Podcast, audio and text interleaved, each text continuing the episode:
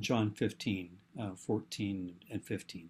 Uh, I have called you friends, not slaves or servants, uh, because you, because you know what I'm doing, okay, and and also because you are obedient uh, to what I ask of you. I think that all believers are called to be friends of Jesus. Uh, you also look at uh, philos and philoi in Hellenistic literature.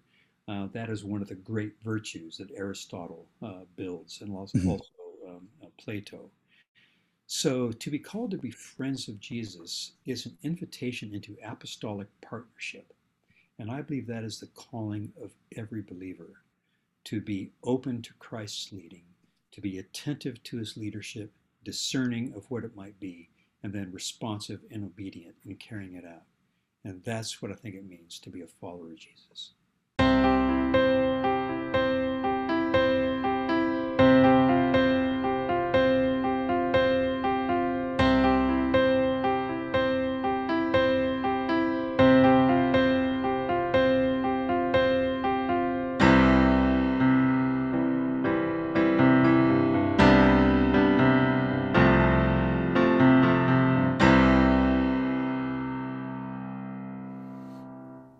Hey everyone, welcome to Faith in the Folds, a podcast for ministry, biblical studies, and Christian living. I'm your host, Kevin Burr. Today on the podcast, I sit down with Dr. Paul Anderson, professor of biblical and Quaker studies at George Fox University in Newberg, Oregon. It is no exaggeration to say Dr. Anderson is a leading expert on the Gospel of John. He was a founding member of the John, Jesus, and History Seminar within the Society of Biblical Literature, the leading international society for studying the Bible and related works. He has written extensively on the Gospel of John, particularly on how the fourth Gospel was likely composed in order to answer misunderstandings of Matthew, Mark, and Luke. This actually comes up quite a bit in our conversation about the Gospel of John, and so I think it's important to reiterate this point. Dr. Anderson believes that John wrote his Gospel account in order to correct certain misunderstandings of the first three Gospels, like, for example, the belief that maybe John would not die See John chapter 21, verses 20 through 23. Some of what Dr. Anderson spoke about may surprise you, but since we're all learning and growing together, it's okay to be challenged and honestly not to agree with everything I or my guests say. Still, I had a wonderful time talking with Dr. Anderson, and I think you will be blessed by his conversation as well. If you enjoy this episode, and I think maybe others may benefit from it, could I encourage you to like it and share it on your preferred social media platforms? If you haven't already, would you also consider subscribing to Faith in the Fold so you don't miss out on any future episodes? And as always, thank you so much for tuning in today. Well, Paul, thank you so much, sir, for joining us on the podcast today. I am really excited to dig into the Gospel of John with you. For those who are familiar with the with the in-depth technical study of the Gospel of John, uh, folks will definitely know you, and so I'm I'm really looking forward to our conversation. Thank you, sir, for joining us today. Hey, you bet, Kevin. Great to be with you. So to help folks uh, kind of get to know you who maybe haven't had an opportunity to study uh, study the Bible at uh, kind of a, a, formal or or uh, you know, graduate level, help us get to know you a little bit. You know, sort of where you're teaching, how long you've been teaching, and uh, maybe what piqued your interest in the Gospel of John. Yeah, thanks so much. Well, I'm professor of biblical and Quaker studies at George Fox University, as well as serving as extraordinary professor of religion at Northwest University in Potchefstroom, South Africa. I mean, some people are ordinary, uh, some people are extraordinary. I have not heard the title extraordinary professor extraordinary. before. I've heard emeritus, but extraordinary. That's uh, that's pretty that's pretty swanky. Well, it's, it's a real honor, and part of what I do is is help people there um, do scholarship. I advise them on on issues. Uh, I've lectured there, and so um, yeah, trying to support that great institution and fun to be working internationally. Mm-hmm. Um, the Gospel of John has been a lifelong interest, of course, reading it on my own. Before seminary, it's always been a favorite. And yet, uh, at Earlham School of Religion, studying with Alan Kolp, he had just done his PhD at Harvard with uh, Helmut Koester and George MacRae. Mm-hmm. Um, we, we, used Raymond Brown's commentary and some other good, good, good works. But I did a term paper on belief in the Gospel of John. These things are written in my believe Jesus Christ, Son of God, believe yeah. in His name. So the interest that I had was okay, what things are written? um, how does the narrative lead the reader to a believing response to Jesus as the Christ? And what does it mean to have life in his name? Um, I ended up writing like a 50 page paper, even though it was twice the length of what had been requested. Mm-hmm.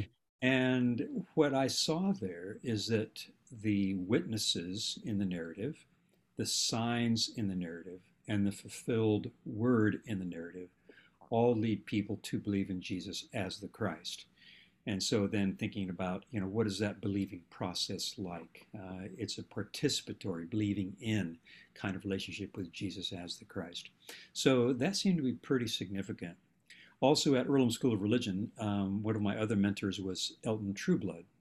And Elton was uh, considered the dean of American religious writing in the 40s, 50s, 60s, and 70s. Mm-hmm. And um, his most important book, which I've gotten back into press, is called A Place to Stand. As Archimedes, um, the uh, Greek philosopher, said, Give me a place to stand and I can move the entire earth. Um, Elton's book, which was a sequel to Mere Christianity by C.S. Lewis 25 years later, uh, argued that for the believer, Jesus Christ is the place to stand. And Elton flipped things around. Instead of asking the question that was the uh, patristic question, how is Jesus God or human or both? Mm-hmm. Um, Elton asked the revelatory question, how is God like Jesus? Or how does Jesus reveal the Father in yeah. terms of God's love for the world? And so, as I thought about doing a PhD, I thought, well, you know, it'd be really fun to do a PhD on, on John's Christology. And if you know anything about church history, uh, John's Christology, the humanity and divinity of Jesus, equal to the Father, subordinate to the Father, high view of miracles, existentialized miracles, present eschatology, future eschatology. Yeah. I, I, virtually every single theme in the Gospel of John theologically has multiple aspects to it, or at least two aspects to it.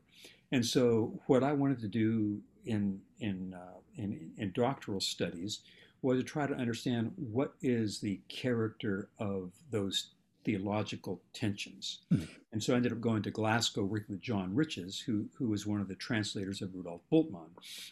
And, and Riches was also and is also a Jesus scholar and a synoptic scholar.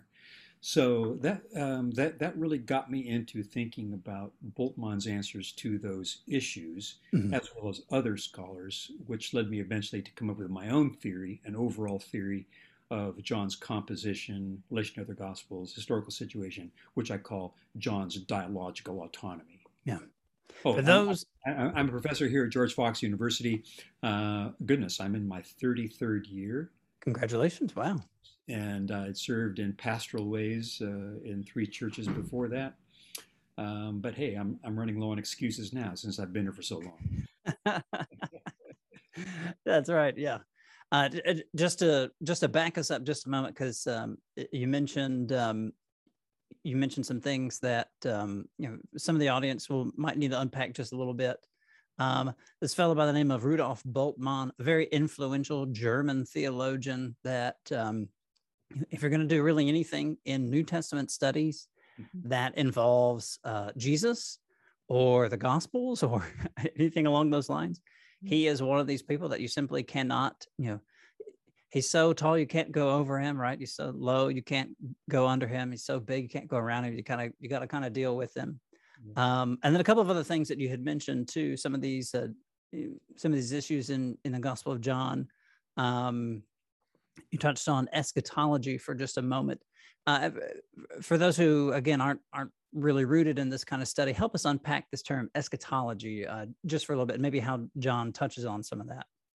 Yeah, well, eschatos means last things. So studies of eschatology have to do with the timing of God's final activity in human history. And so, like in John, you have present eschatology of Christ being present through the Holy Spirit.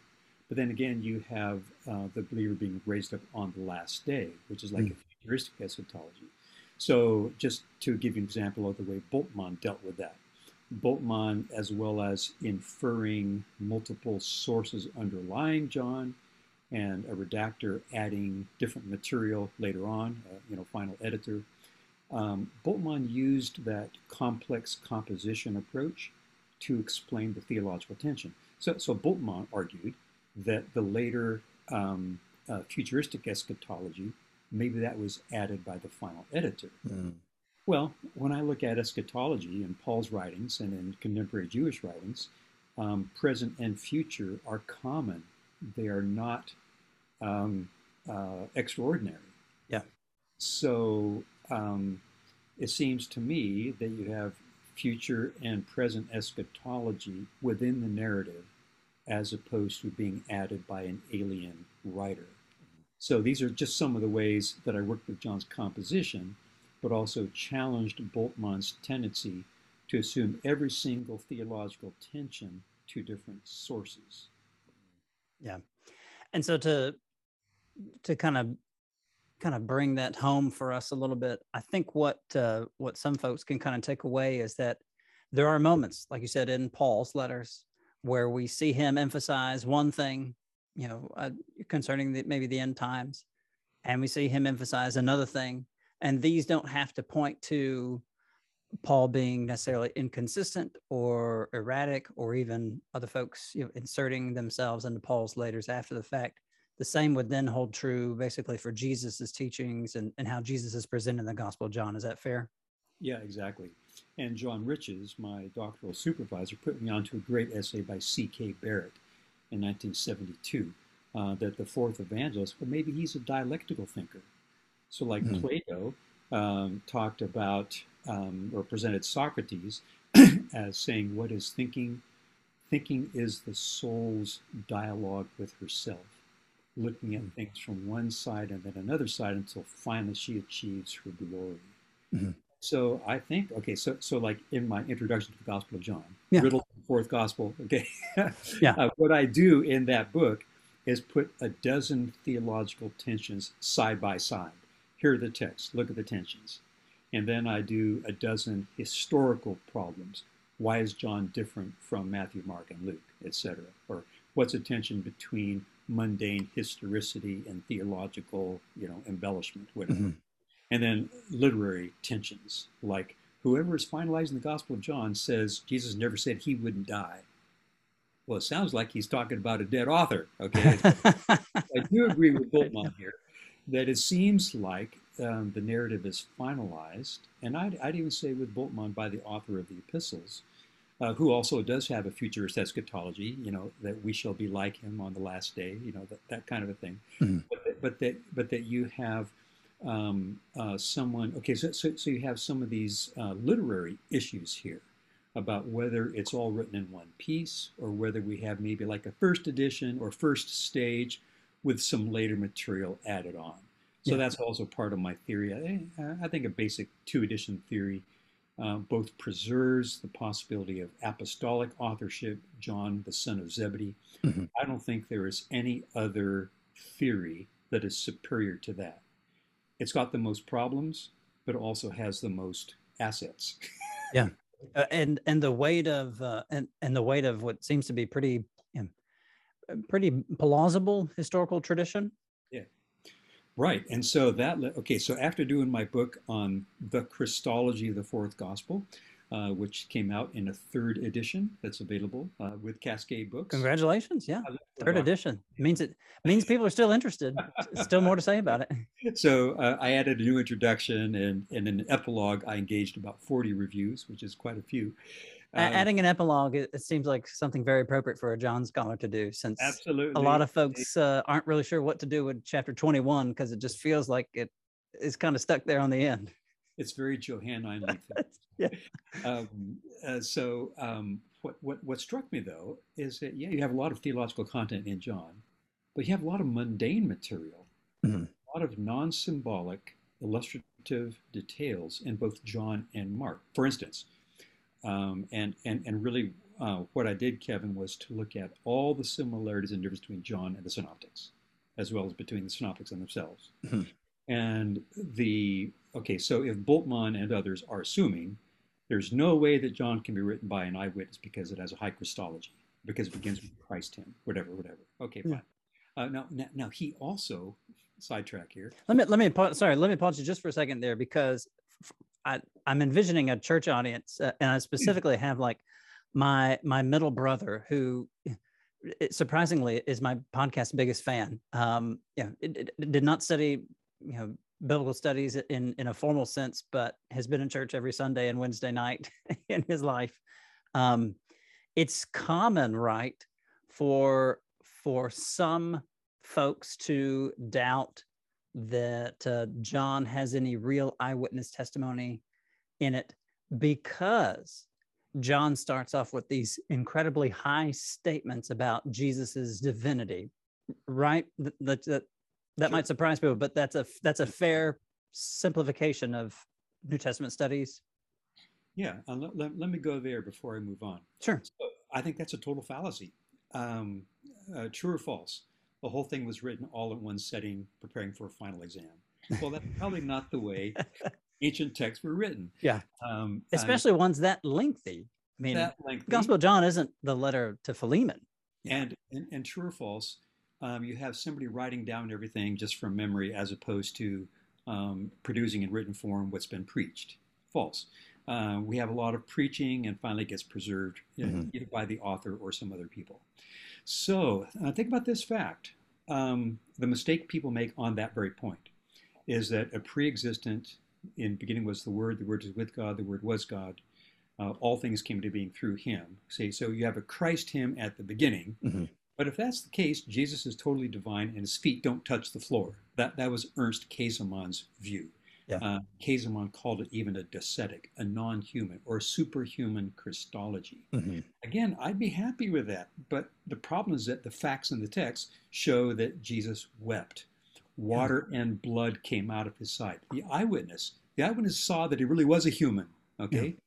Appealing to his humanity, not his divinity. And he really suffered and died. And you must eat my flesh and drink my blood, or you have no life in yourselves. Yeah. You see? And so that's saying we're willing to suffer like Jesus suffered. Otherwise, don't expect to be raised with him on the last day.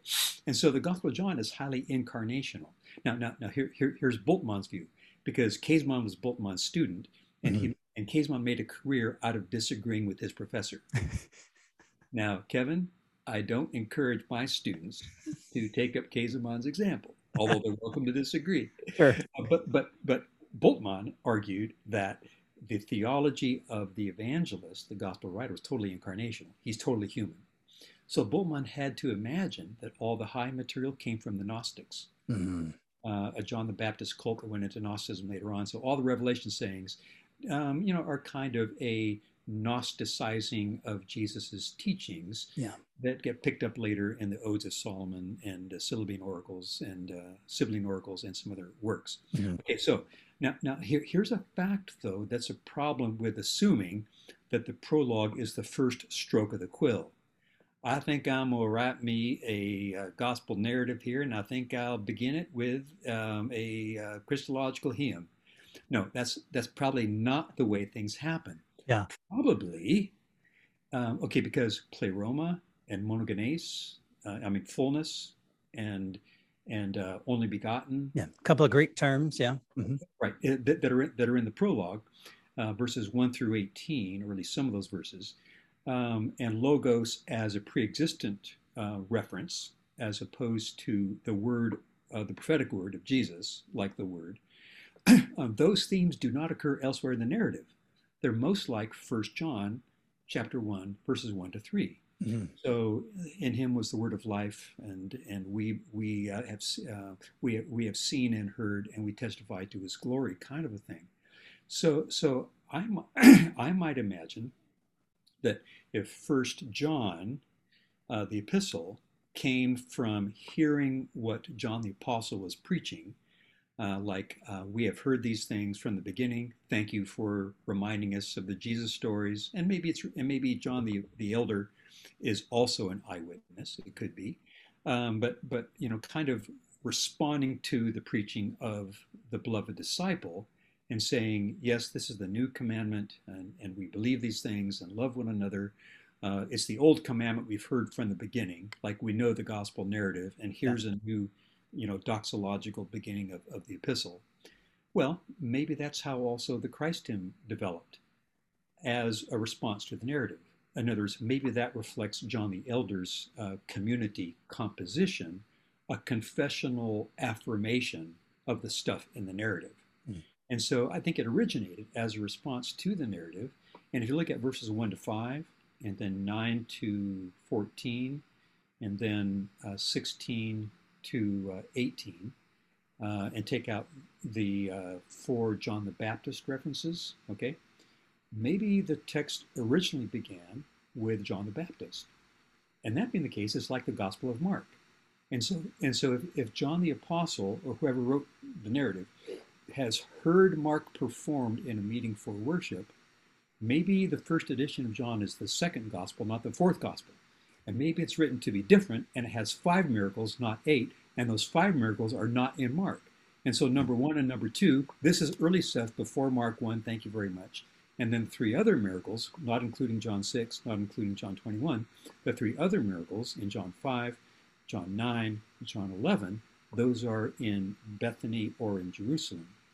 So if we have familiarity with Mark, the first edition of John as the second biography of Jesus, building on Helen Bond's good work, the first biography, Martin, mm-hmm the, um, the first edition of John is the second biography, although it's not circulated, it's still a local document, but it has five miracles that are not in Mark. So it's an augmentation of Mark. It's different on purpose, filling yeah. out the picture. And, and if you can imagine the first edition or stage concluding at chapter 21, um, Jesus did many other signs uh, in the presence of his disciples not written in this book. I know Mark's out there. Stop bugging me for leaving stuff out. I'm doing this on purpose. I'm not trying to duplicate Mark. I'm trying to build around Mark. But these things are written that you might believe he's the Christ and God mm-hmm. name. And, and so you have an acknowledgement of Mark, but also John's distinctiveness in the first ending, and also in the final ending, which I do think was added by by by the redactor. Look, if we would have included everything, including the stuff in Luke and Matthew as well as Mark, you wouldn't have enough libraries, let alone enough books to include everything. So get off our case for, for leaving synoptic stuff out. We know we've got access to it. We're trying to do something kind of complimentary here and maybe setting the record straight here and there. Yeah. So get off our case for not being a synoptic gospel. That's stated a little bit. I, I, like how you uh, I like how you kind of uh, uh, assume the voice of uh, of these these folks who sort of put together the final edition of this. That's uh, that's good. That could be a one act play. You know, maybe at uh, maybe at our, our next our next meeting. Um, you mentioned then the Gospel of John of John and called it a biography. That yeah. brings us to one of the other questions that I wanted to ask. Walk us through what is the genre? What's the literary type of the gospel of john? And what then what kind of expectations would that give you know audience members or or, or readers of the gospel of john? Yeah. uh, let me say something about john's composition then let me say something about biographies. Okay yeah. So um, I'm, I'm happy to see mark as you know completed after you know written earlier but completed around the destruction of jerusalem you know 67 or 70 and, and that, that's that's a fairly consensus position, right? Uh, for a lot Most of scholars think that, and it makes sense. Although I think I think it could have been started earlier. Mm-hmm. The traditional view, I think, is correct by by Papias. Okay, notice that Papias, this is Eusebius um, three thirty nine, is quoting Papias, but Papias is citing the elder, John the elder, mm-hmm. who has three compliments but criticisms of Mark. First of all, um, it's written by John Mark, who is from Alexandria, Paul's helper, not a disciple, okay, but John Mark, a, a Greek uh, Christian leader, mm-hmm. um, who preserved Peter's preaching, but he got it in the wrong order. So when John moves the temple incident early instead of late, I don't think that's theology. I think that's a chronological opinion. He might have been wrong, but I think, but but but think about this. John's Jesus goes to and from Jerusalem several times, not just once. Mm-hmm. John's Jesus ministers over three Passovers, not just once, like the Synoptics. So, in that sense, John's three year or you know two and a half year ministry is more historically plausible than the Synoptic single year ministry. Even the Gospel of Mark has two springtimes when the feedings happen, mm-hmm. okay. and so, but only one Passover. So, so, so, so I think that the opinion that Mark is crafted on, or you know, presents Peter's preaching for those who won't meet Peter uh, around the time of his getting older or being in prison or, de- or dead. Mhm. Um, th- that, that makes sense. I also, in my introduction to the New Testament, uh, from Crisis to Christ, Abingdon, a contextual intro, um, I have cited five points of commonality within a Petrine tradition or trajectory. So you look at Peter's preaching in Acts and and uh, First Peter and Second Peter, and the content of Mark. You have five common themes that suggest that we really do have critical evidence for Mark representing Peter's stuff, Yeah. and, and other stuff. So that's that's the first compliment or critique of, of John the Elder, according Mhm. to Papias and then Eusebius. The second one is is well, Mark's not really history; it's just Peter telling stories for his audiences. That's interesting. Yeah. You couldn't make that up. It probably represents a real opinion, although it's it's not entirely true, probably. But how about this? If he's going to paraphrase, so can we. That's criticism as license. And so, a good point. John's Jesus probably spoke in parables, like the synoptics, rather than I am sayings. Probably. The I am sayings probably reflect the teachings of John or, or the beloved disciple about Jesus. But notice this fact each of the nine themes or images in John's I am sayings are mentioned by Jesus in the synoptics. Mhm. So, way, truth, and life, um, the door, the shepherd, uh, life, uh, vine. Yeah, so, so all of these Christological themes, light of the world is also in Matthew. All these Christological themes in Johannine I am sayings did not originate in Gnosticism. They originated, I think, in the historical Jesus and his mission, Yeah. or his ministry. But I think that John um, Christologizes them, or, or how about this? He uses, he, he, he expands Jesus's teachings theologically, um, which, which is what he accuses Peter of doing also. And so there's criticism as license. Third point. Um, now, this actually defends Mark against criticisms. Mark has two feedings, two sea crossings, sometimes multiple healings that are similar. And so um, uh, Papias, John the Elder, want to defend Mark's duplications, saying he, he wasn't fouling up. He wanted to be sure that he didn't lose, leave anything out. But notice that that's a critique of duplication. Therefore, the Johannine evangelist probably also sought to be non duplicative. That's why he leaves Mark's material out overall. Now, you have to include the passion narrative, Sure. but, but that's why he doesn't, because you guys already know that. And so I think those three features of Papias actually uh, are confirmed by the facts of, of comparing John and Mark. So, so I would see the first edition of John, um, maybe even you know formative, uh, not circulated. No evidence that it's circulated. Although we do have evidence that in uh, P66, the Bodmer Papyrus, uh, that you have the end of chapter 20 having an inch and a half gap at the end before chapter 21 starts in. So that would suggest that in the second century, at least somebody copying the stuff thought that John 21 was added later or was a separate unit. Mhm. So I do think there's evidence for more than one edition of John's material by the earliest full manuscript of the Gospel of John. So, so, so, so I would see the first edition of John around 80 or 85, but therefore the second Gospel before Matthew and Luke are circulating. Okay. Then I think we have the writing of the epistles, 85, 90, 95, total guess, but but not too bad. Mhm. Then, um, again, according to Eusebius, John the Apostle died into the reign of Trajan. Trajan becomes emperor in 98.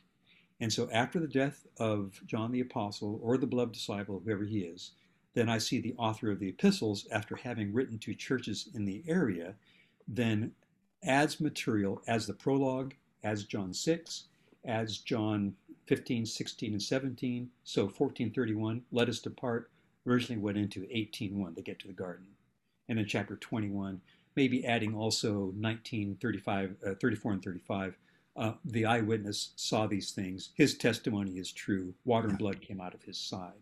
So, so that's kind of a bare minimum of, you know, plausible stuff to be added in a final edition Yeah. uh, by the final editor. And so, so, this, that be, so that would be around 100, and therefore you probably by then have familiarity with with Matthew and Luke. Although I do think that Luke uses John's tradition as one of his sources. oh, interesting.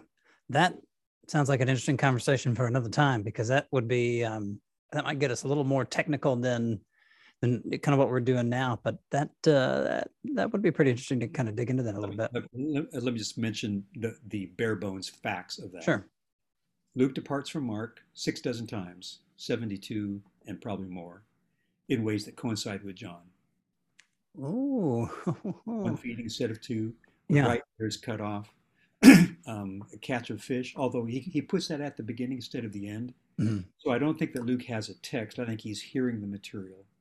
Um, he has um, a, a foot anointing instead of a head anointing following John. So there's just, those are just some of the examples where maybe Luke in 1 2, in Luke 1 2, says, Thank you, Johannine tradition and servants of the word. Right. It says in servants of the word, Thank you, Johannine tradition. Making everything that I can find here. yeah. Kind of a coded reference there. So to kind of cap off this uh, this discussion about maybe how the Gospel of John was put together, what we might see then is um, is you know material largely stemming from an eyewitness, and then what we would have later is um, you know uh, uh, someone coming back and helping to craft that narrative in a way that is still very much true to the life and teachings of Jesus, but in a way that would also still be eh, perfectly in conjunction with the conventions of writing a biography of that day and time, which, you know, to our modern sensitivities, if it's not chronological or if it's not obviously thematic, you know, with subheadings and, you know, footnotes and maps and charts and everything, then then we often don't know what to do with it. But for for John and a, and later, uh, really a later group maybe, Mhm. to to help bring some structure to this kind of thing, that Mhm. would have been perfectly appropriate. Is that kind of a fair summary of of what we've gone over so far?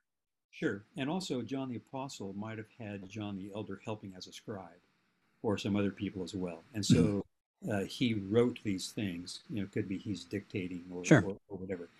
Um, I do think the later material goes back to John the Apostle.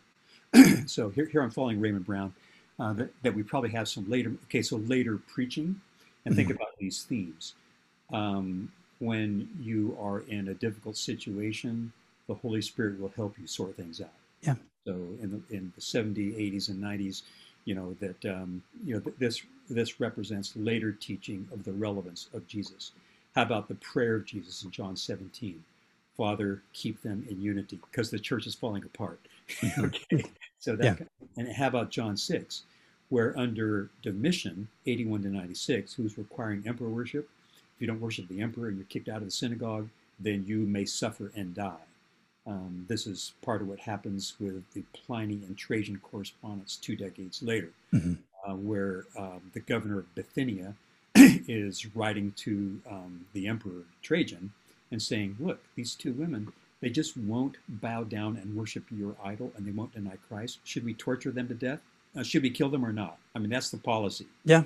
And get this, and he says, and some people say, we put them up on trial, they said, look, they've been confessing Caesar for 20 years now, okay? And so all they do is meet with those people. They're not real Christians. They say they're not real Christians. They just eat common food and sing a hymn to Christ as though he were God. But they do offer incense uh, to to Caesar, and, and and and they deny Christ. So we know they can't be Christians. So, so, so when you look at John six, you must eat my flesh and drink my blood, or you have no life in yourselves. Uh, okay, now Bultmann thought that that is requiring the Eucharist for salvation, and he thought that John's theology is that Jesus is the way, the truth, and the life. No one comes to God except through Christ Himself. So Bultmann, um, and this this is an astute theological judgment that I agree with. Bultmann argued that if somebody really believes that Jesus is the only way to God, that that person could not at the same time say, "Oh, but you got to do it this way," or if you don't take the Eucharist, then you're going to hell. Okay, or, or you have no life in yourselves. There, there we go. Um, uh, and so Bultmann thought, no, no, there's no way that that could be written by the evangelist. It had to be added by the redactor or the editor. When I look at that, though, I don't think it's talking about a ritual or liturgy or taking the Eucharist. Mhm. Uh, John's community probably had table fellowship. I think the issue is more similar to Mark 10, 38 and 39, where Jesus says to James and John, the Boanerges, sons of thunder, or no, actually, in this case, it's, it, yeah, it is to James and John, um, are you willing to drink my cup and be baptized in my baptism? Now, he's not saying, are you willing to get liturgical? No, he's saying, are you willing to suffer and die with me if required by the truth? Yeah. And so the association there is martyrological. So I think the association of John 6 is martyrological, especially later during the time of Domitian, Mhm. where if you don't confess Caesar, you're going to suffer and die. So the Antichrist in 1 John chapter 4, who denied Jesus came in the flesh, see, these are the Docetists. If, if Jesus didn't suffer, we don't have to suffer. It's okay to worship Caesar. See, so I see these as second generation Pauline uh, assimilative teachers saying it's okay to go to the festivals and to be Greco-Roman and to worship Caesar and eat food Yeah. offered to idols. You don't have to be all that Jewish. kind of a corruption of what Paul says about meat sacrificed to idols in 1 Corinthians 8. Yeah, yeah, yeah. And, and so and so I might even say, guess here that that's what offends the Jewish believers who in John in 1 John 2, 18 to 25, um, they split off and, and go back into the synagogue because these people are, are totally offensive to Jewish monotheists. Yeah, So would be. John's church. Now they're also called the Antichrists, and you, as this, you have two antichristic groups, not one. Okay, so here I'm disagreeing with scholars. Uh, they try to mix everything up into one big antichristic stew. Let's throw in. And you know six six. No, uh, the beast in six six six. That is that is Nero and Domitian. That's that's imperial cult and imperial hegemony. Also appropriate to mention here that the word Antichrist just never shows up in the book of Revelation. It's Just- only in First John and Second John, and Mhm. that's a biblical fact. Mhm. Um, but but the first group split off, and because they, they also want to preserve Jewish monotheism, and so the the point here is that hey, if you deny the Son, you're going to lose the Father. Mm. If you receive the Son, you get the Father. Okay. Now, now, now that relates to the father-son relationship in the Gospel of John, where Jesus, in fulfilling Deuteronomy 18, he really is a Jewish Messiah because his word comes true. And So the prophet, like Moses, that's Jesus the Messiah. Okay, so there's a northern Galilean Samaritan kind of theology would affirm that. But the second antichristic threat is not a schism, it's not a secession. They're not secessionists, they're invasionists. It's don't let them come to your church, especially if they teach that it's okay to go to these kind of movies. Or I, I mean, I mean, I mean, it's okay to go to these kind of Roman festivals. so, so there, the issue is assimilated with Roman culture, but this the same bad language as we have dealing with a church split and a church invasion. Yeah. Um, another crisis later on. Diotrephes, though, who loves to be first, and this relates to John and Matthew. Yeah. Diotrephes, who loves to be first, I don't think that's selfishness. I think it's primacy.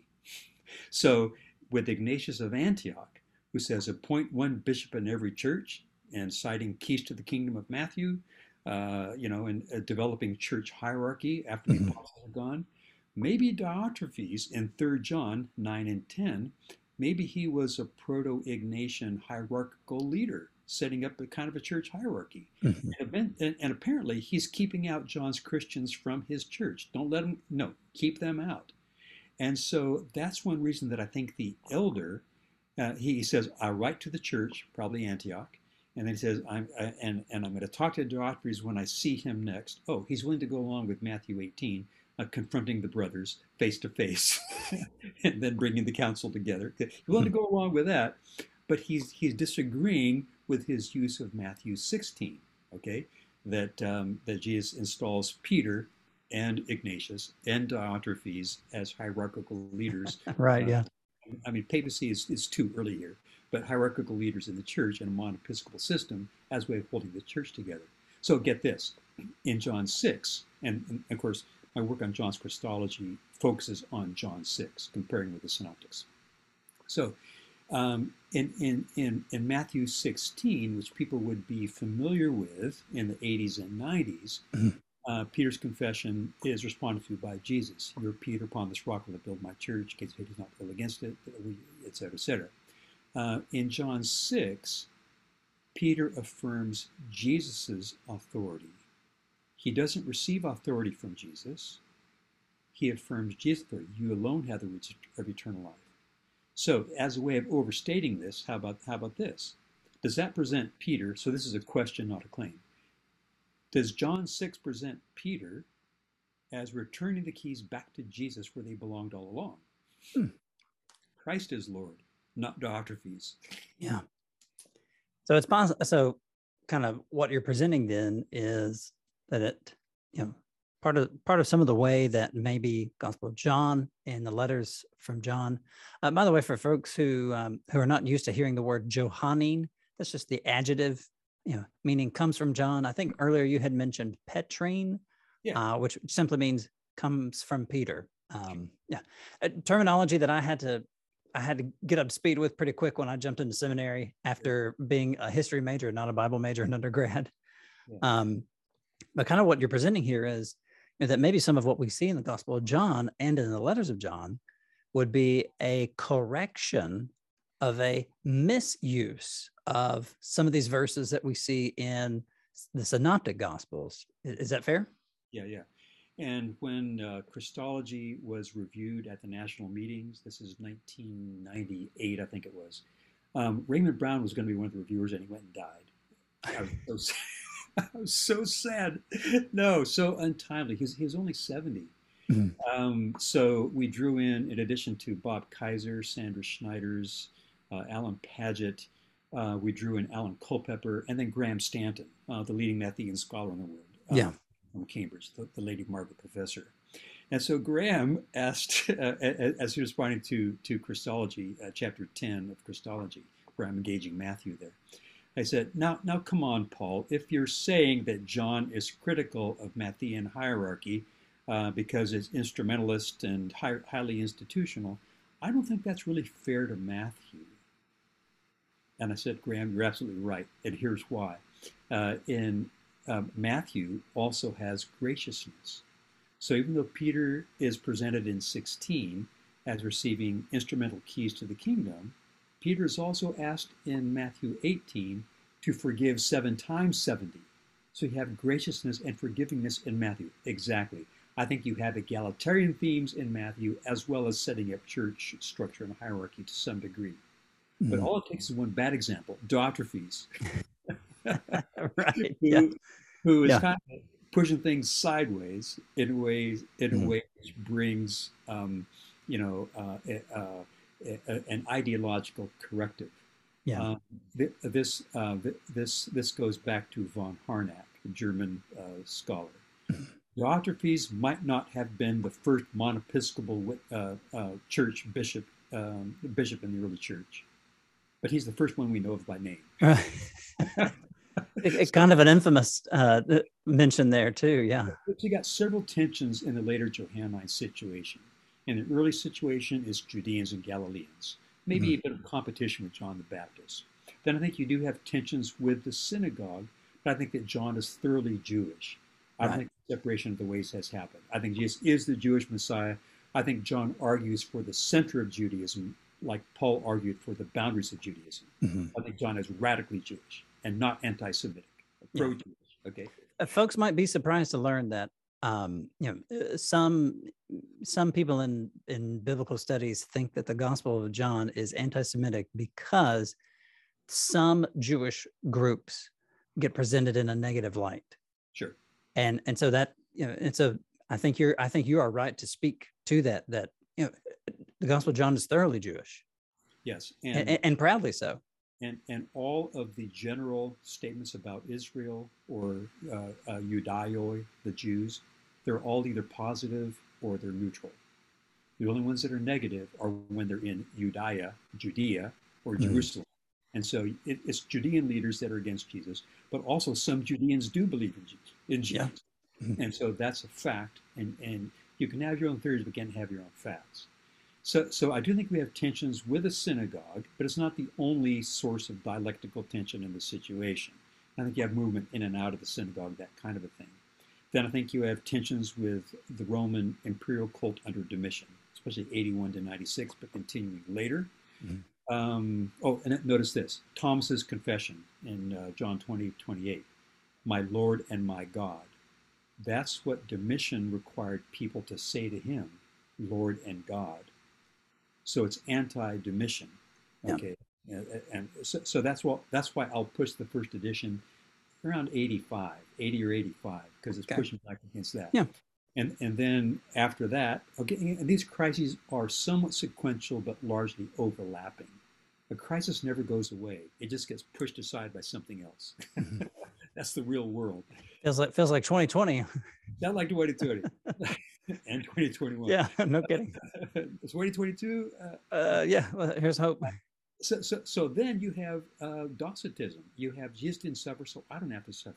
Now, now here's an interesting fact about that later material. All of the incarnational themes, at least most of them, uh, in in the narrative, are in the later material. In the, in the prologue, Word became flesh and dwelt among us. The eyewitness saw that water and blood came out of his side. Mhm. John 6, you must eat my flesh and drink my blood. Uh, chapters 15 and 16, you will have tribulation in the world. Shows you how true the Bible is. Uh, then, then chapter 21, uh, yeah, here's how Peter's going to die. Here's how the beloved disciple, oh, I guess he's already dead. So, so you have all these themes about suffering and the point that Jesus suffered and was willing to do the same as an anti-docetic set of concerns in the later Johannine material, however that happened. Yeah. And then the final issue is um, dealing with people like Diotrephes, uh, like Matthean hierarchy. Well, not Matthean, but Ignatian hierarchy, building on Matthew and Diotrephes. Right. Yeah. And then I suppose the seventh crisis would be just engaging the synoptics. So agreeing with Mark, but setting it straight. Um, you know, probably the first edition, I don't think knows Luke or Matthew, but maybe engaging them later on. Yeah, yeah. Re- Regarding the uh, the the incorrect use of Matthean hierarchy, you know, giving Peter kind of the, the keys to the kingdom. Um, my my church tradition, uh, Churches of Christ, we are historically congregationalist, and so it, if if you want to cut church hierarchy down, we're we're all for it, man. Well, we're happy about that. And, and Kevin, let me just make this point. That's why you have different ecclesiologies. They're all biblical. and I think, now, now I'm, I'm saying this as an evangelical Quaker. Sure. Yeah. Um, uh, so so I, I'm picking up on, you know, 3 John 9 and 10, and I'm going, oh my goodness. Here is somebody who's holding on probably to positional leadership Mm. was saying, You guys can't come to my church, out of my church. Whoa. And maybe doing so in the name of, of Petrine authority. so when you have Peter and the beloved disciple presenting the Gospel of John, where Peter gets it wrong, the disciple gets it right, Mhm. yeah, it, it's something of, you know, two great apostolic leaders, but it also shows something of a critique of hierarchical ecclesiology represented by Petrinism in the later, you know, first century. Yeah. Now, now, now disagreeing with Raymond Brown.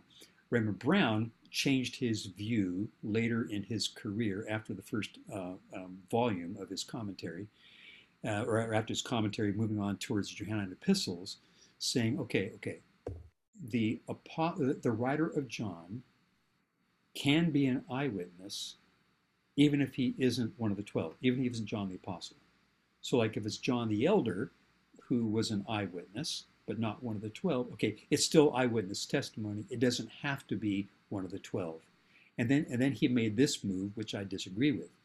He said the fact that we have tensions between the beloved disciple and apostolic Peter shows that John's author could not have been one of the 12, citing Cullmann.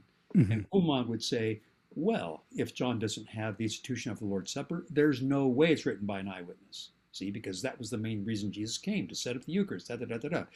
Okay, now he, he's reflecting his own ecclesiology, Sure. Kind of historical guess that he's making. Mhm. I think that we have a disagreement with Petrine hierarchy within the 12, among the apostles. Or how about this? What if you are an apostle, but, but apostolic authority is being usurped and the coin is being spent in directions that would that historical Jesus would have disagreed with. Yeah. If Jesus came to bring a charismatic group, a cadre of people that are informal and egalitarian, um, I think John the Apostle, or whoever's the source of John's historical Jesus memory, is saying, no, no, Jesus ministered with women, not just men. It was an egalitarian community. He didn't set up hierarchy. Hmm. I, okay, so this gets to the historical Jesus issues. I think that John's interest in putting forth a picture of Jesus who is spirit based, egalitarian, embracing women and Samaritans, etc., etc., I think, I think that's important for understanding the Jesus of history, not just the Christ of faith. And that's why we need to, to have a fourth quest for Jesus, which includes the Gospel of John, because the first three quests have programmatically excluded the Gospel of John for a variety of reasons, including its theological thrust. Yeah.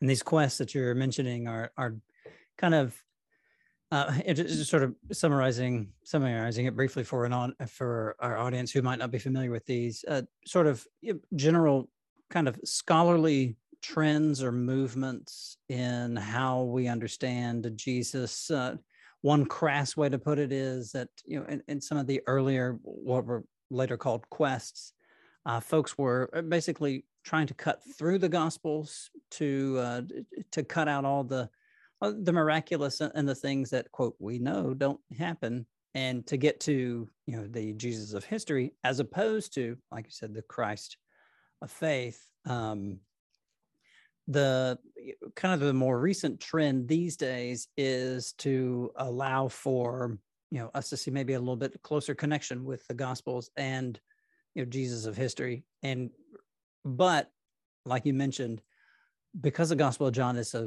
so different and because it has such a high christology there at the beginning that's why a lot of folks have been very hesitant to uh, to admit his a lot of historical material in the Gospel of John. But I think you and uh, folks like my uh, dissertation mentor, Craig Keener, and other folks have made a, a, very strong case that we we simply we simply shoot ourselves in the foot when we exclude something like the Gospel of John because it does contain some rich traditions that really do take us back to either eyewitnesses accounts, Jesus himself, those kinds of things. So that that's just for an, for our audience. It just kind of briefly summarizes sort of where where New Testament study is studies is on this particular issue. Um, yeah, thanks, Kevin. Uh, a book that I've just edited. It's in press with Eerdmans right now. Look for it.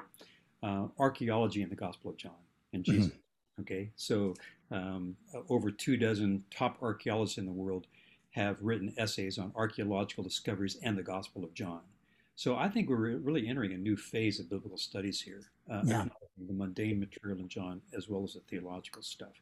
Now, this gets back to your earlier question about form criticism. So, um, those quests go back to uh, Germany, continental Europe, uh, 150 years ago. Mm-hmm.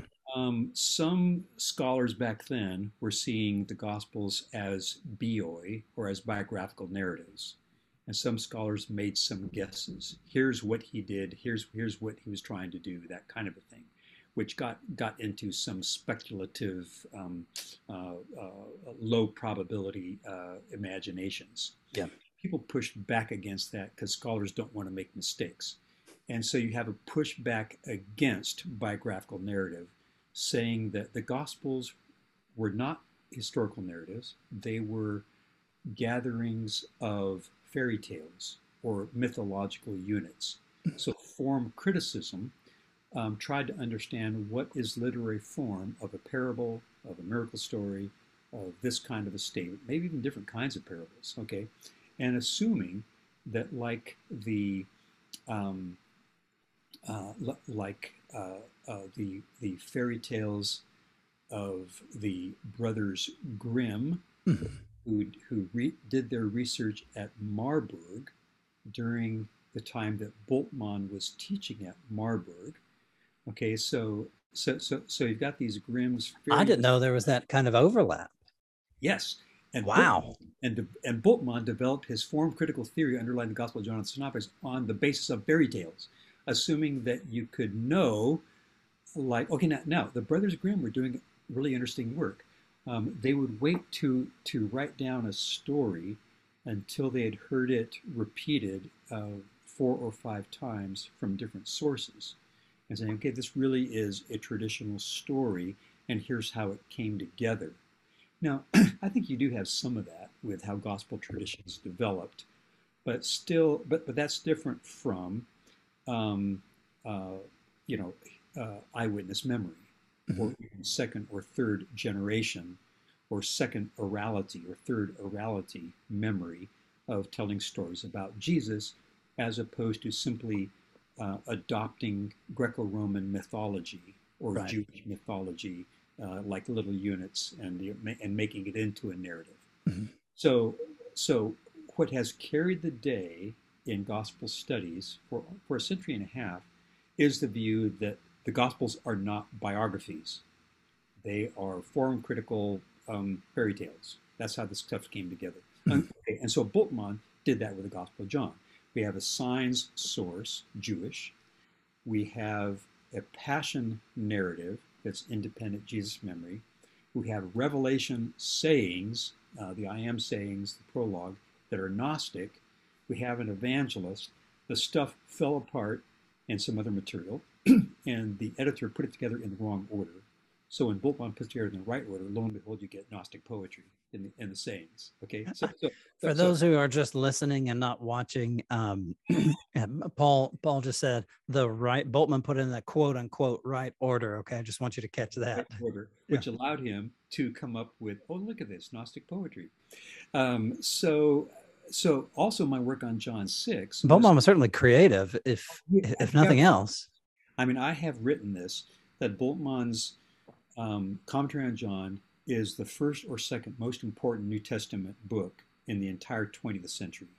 I might say it's first or second in related to Schweitzer's Quest of the Historical Jesus. Yeah. So it, it's it, it's so monumental and so masterful that you that you can't go around it. You have to engage. Yeah. Well, like I was saying earlier, for, for folks who don't know, yeah. right or wrong, and the, there are a lot of folks who do actually disagree with this guy these days. But right or wrong, there was i mean you just simply can't you can't not deal with, now, with this guy and what he thought if there are any scholars in your audience who who are interested in Bultmann though um, you need to read my christology book because it looks at john 6 mm-hmm. and i have about four or five chapters on john 6 and Bultmann's treatment of it and and here's what i did kevin um, i took all of his evidence throughout his entire gospel stylistic, contextual, and theological tensions. All of that evidence, and I applied it within John 6, comparing it with Matthew, Mark, and Luke. And what I found is that those stylistic criteria are non indicative. So, yes, you do have action narrative, but that doesn't mean it's Jewish. You do have abstract nouns, it doesn't mean it's Hellenistic. Okay. Yeah. So, I'm right. saying yeah. that there's no evidence for alien sources underlying the Gospel of John. And here, agreeing with Bultmann, John is not dependent on Mark. Every time you have a similarity to Mark, it's different. So I agree with Bultmann, Moody Smith, um, Mark Matson, and others that no, John is not dependent on Mark. I think John might follow Mark's example, but does something different, mm-hmm. uh, complementary, but also pushing back. Um, here, here's an example of pushback. Jesus never said that. Now, this is John 20, 21. Um, because of this, the rumor spread this disciple would not die until Jesus returned again. Mark 9 1. So you have Mark 9 1 as a problem. There are people standing here who will not taste death, they sent a Man coming in all his glory. Peter's preaching. But John wants to say, Jesus never said that. From day one, he said, What is it to you if he lives till I come again? Right. So Peter got it wrong from, from day one. Jesus never said that. Now, now mm-hmm. that, that might not be significant, but that's just an example of, of pushing back. And the Last Supper was on a Thursday, not on a Friday. I mean, I mean, I mean, Friday Passover meal is the Passover. And even in Mark, he's not killed on the Passover. He's killed on the day before the Passover. And so on a Thursday evening, the Passover, and, and so yeah, it, it was okay. It's during Passover week, but it's the day before the Passover. So John is is chronologically correct on that, as well as maybe, okay, on, on, on the temple incident, you have John the Baptist, early material in, in John 1 to 3. Well, John the Baptist is challenging Sadducees and priests and Romans and people uh, as a prophetic, disturbing figure in history. Fact, probably. Um, yeah. And so Jesus ministers alongside John the Baptist, also doing a temple demonstration. So it probably is an inaugural sign, like John the Baptist was doing, which gets him in trouble next time he goes to Jerusalem. And so I think uh, John chapter 2 is chronologically intended and maybe even chronologically arguable. Yeah. Paul, now, let's uh let, let's go I'm sorry, go ahead. Point. Um, so there's a problem with that view though. Um, if John is chronologically correct and Matthew, Mark, Luke are, chron- are chronologically wrong, what do we do with biblical authority? well, it's in the Bible, okay? Yeah. But but this might be a guess. If Mark is preserving Peter's preaching, Mark is constructing a general chronology, but not a known chronology. So Mark has a beginning, middle, and end.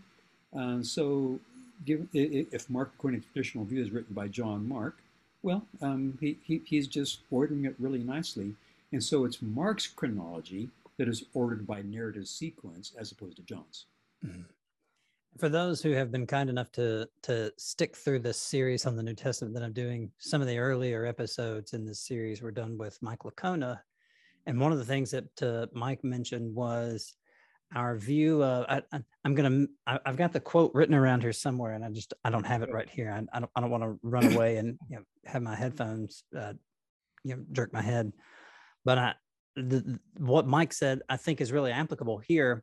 It's that our view of you know the inspiration of scripture must be consistent with what we observe in scripture and so if god is inspiring these texts which uh, i'm confident that you know the overwhelming majority of, uh, of listeners for this particular series will believe in the uh, inspiration of scripture then that allows for some adjustment which again, coming from a you know coming from someone who has studied you know um, Greco-Roman historiography and biography, those kinds of adjustments were perfectly reasonable. They were part of the conventions of writing those kinds of works in that day and time. And so, while it might make us squirm in our seats a little bit, for those who maybe are not exposed to this kind of material on a regular basis, or for those who are hearing this just for the first time, might make us squirm a little bit, but you know what we what we see is you know, were were we to compare you know, the Gospels, all four of them, with with biographies written around the same time that include different kinds of um, you know different kinds of stories involving the same people or the same stories involving the same people but written in different accounts we would see the similar kind of editing and adjustment and all that. And again, it was just convention of the day. Yeah. yeah, exactly. And how about this? One cannot ascertain the literal meaning of a text unless one has first determined its literary genre and form. Mm. Yeah. And so, how is it true? And so, I think it's helpful to just appreciate the traditional view that that that Mark is a collection of Peter's material, and he puts together in a good order and Matthew and Luke build upon Mark and, and build on it in some really great ways, adding some some new tradition that, that they're aware of. Yeah. Um, but as opposed to saying, therefore, John must be totally wrong, or John can't be read by an eyewitness because Matthew, Mark, and Luke are right. Wait a minute, wait a minute. John has its own merits as a historical record.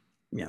So we have to just put that together side by side and ask, um, how does John help us even understand how the synoptics were written yeah. in its own kind of way? Yeah. Well, let's switch gears just for a moment and uh, let me ask this question. Um, I had mentioned to you something about uh, maybe digging into some major emphases from a literary standpoint, some major emphases in the Gospel of John. Could you talk to us maybe a little bit about either John's emphasis on on either uh, creating or sustaining belief, or maybe John's emphasis on Jesus and his role in giving the Spirit. Uh, whichever one of those you would be, you know, would be easiest for you to dig into. I, I think that could be some gives us some profitable discussion. Yeah. So um, The light shines in the world, the darkness has not overcome it. Isn't that great news? Man, I mean, we need that news today. Mhm. And how about this? Uh, the light enlightens everyone. That's the light coming in. And so, at least potentially, Christ's light is illuminating all people if they will open themselves to it. And as many as believed in Christ, they become children of God, born not of human plans or initiative, but born of divine initiative. And so, j- just holding on to the gospel in that way, um, if, if, if one um, believes in, in God's saving initiative as revealed in Christ Jesus, or if one has even begun believing in that then hears the story of Jesus, my goodness, you're already walking in the light. Yeah. See, I mean, I think this is great in terms of understanding the gospel and how it works, or connecting with the Apostle Paul. Uh, salvation is rooted in grace, undeserved love received by faith. And uh, Abraham believed God, to him was credited as righteousness. Praise the Lord for that.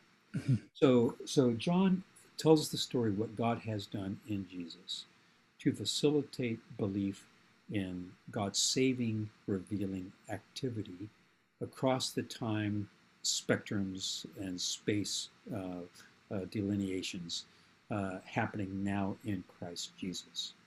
And so Christ fulfills the prophecies of Hebrew Scripture. Um, he fulfills the prophet like Moses agency schema. And he also sends the Holy Spirit, uh, who is sent by the Father and the Son in John 14 and John 15 and 16. Two passages from the Father, two passages from the Son. So the filioque debates and, and dividing the Eastern Church from the Western Church in 54. Uh, right. Well, both of those themes are in the Gospel of John. um, so Christ sends the Holy Spirit to lead us into truth. Um, Quakers talk about conversion as convincement, that the Holy Spirit convicts or convinces people of sin and of righteousness. And so, if one is opened to the truth about oneself, we see how much we really do need God. Uh, the fool has said in his heart, I don't need God. Mhm. Seriously, as we really are in need of God, and therefore receiving God's grace by faith, wow, we become the children of God. And so to see the Holy Spirit as therefore uh, convincing people, leading people into the truth, then we're invited to become partners with Jesus, friends of Jesus, because you know what I'm doing and you're obedient and responsive to, to the ways that I'm leading. And so, and so I think that a great thing about the Gospel of John, and I include this in my uh, as the opening to my book on the riddles of the fourth Gospel. Uh, the Gospel of John has been called a stream in which a child can wade and an elephant can swim. Um, it's the primer for people coming into the faith. We, we, we become welcomed into the divine family by just saying yes and thank you to God's gift of love in Christ Jesus. But it's also um, a, a, a stream in which elephants uh, cannot even touch the bottom. Mhm. So I would say that uh, the Gospel of John, the, the Johannine writings, are probably the, the sector of the New Testament, or even the Bible, in which you have the most disagreement among leading scholars around the world, because so many different theories addressing different issues of the Johannine riddles are just what scholars try to do, and part of that depends on where they start from or the methodology that they pursue. Sure. Yeah. Um, let me ask this, kind of add a personal touch here as we kind of wind down our, our time together. Do you have a favorite uh, a favorite anecdote or favorite pericope, a favorite short story from the Gospel of John? And if so, uh, what is it? And, and maybe would you be willing to share why why that one? Yeah. Well, as I just mentioned, um, John 15, uh, 14, and 15. Uh, I have called you friends, not slaves or servants, uh, because you, because you know what I'm doing, okay, and and also because you are obedient uh, to what I ask of you. I think that all believers are called to be friends of Jesus. Uh, you also look at uh, philos and philoi in Hellenistic literature. Uh, that is one of the great virtues that Aristotle uh, builds, and also, Mhm. also um, uh, Plato. So, to be called to be friends of Jesus is an invitation into apostolic partnership. And I believe that is the calling of every believer to be open to Christ's leading, to be attentive to his leadership, discerning of what it might be, and then responsive and obedient in carrying it out. And that's what I think it means to be a follower of Jesus. Yeah. Amen. Amen. Paul, any last words that you uh, want to leave us with as we uh, as we wrap up our time together this afternoon?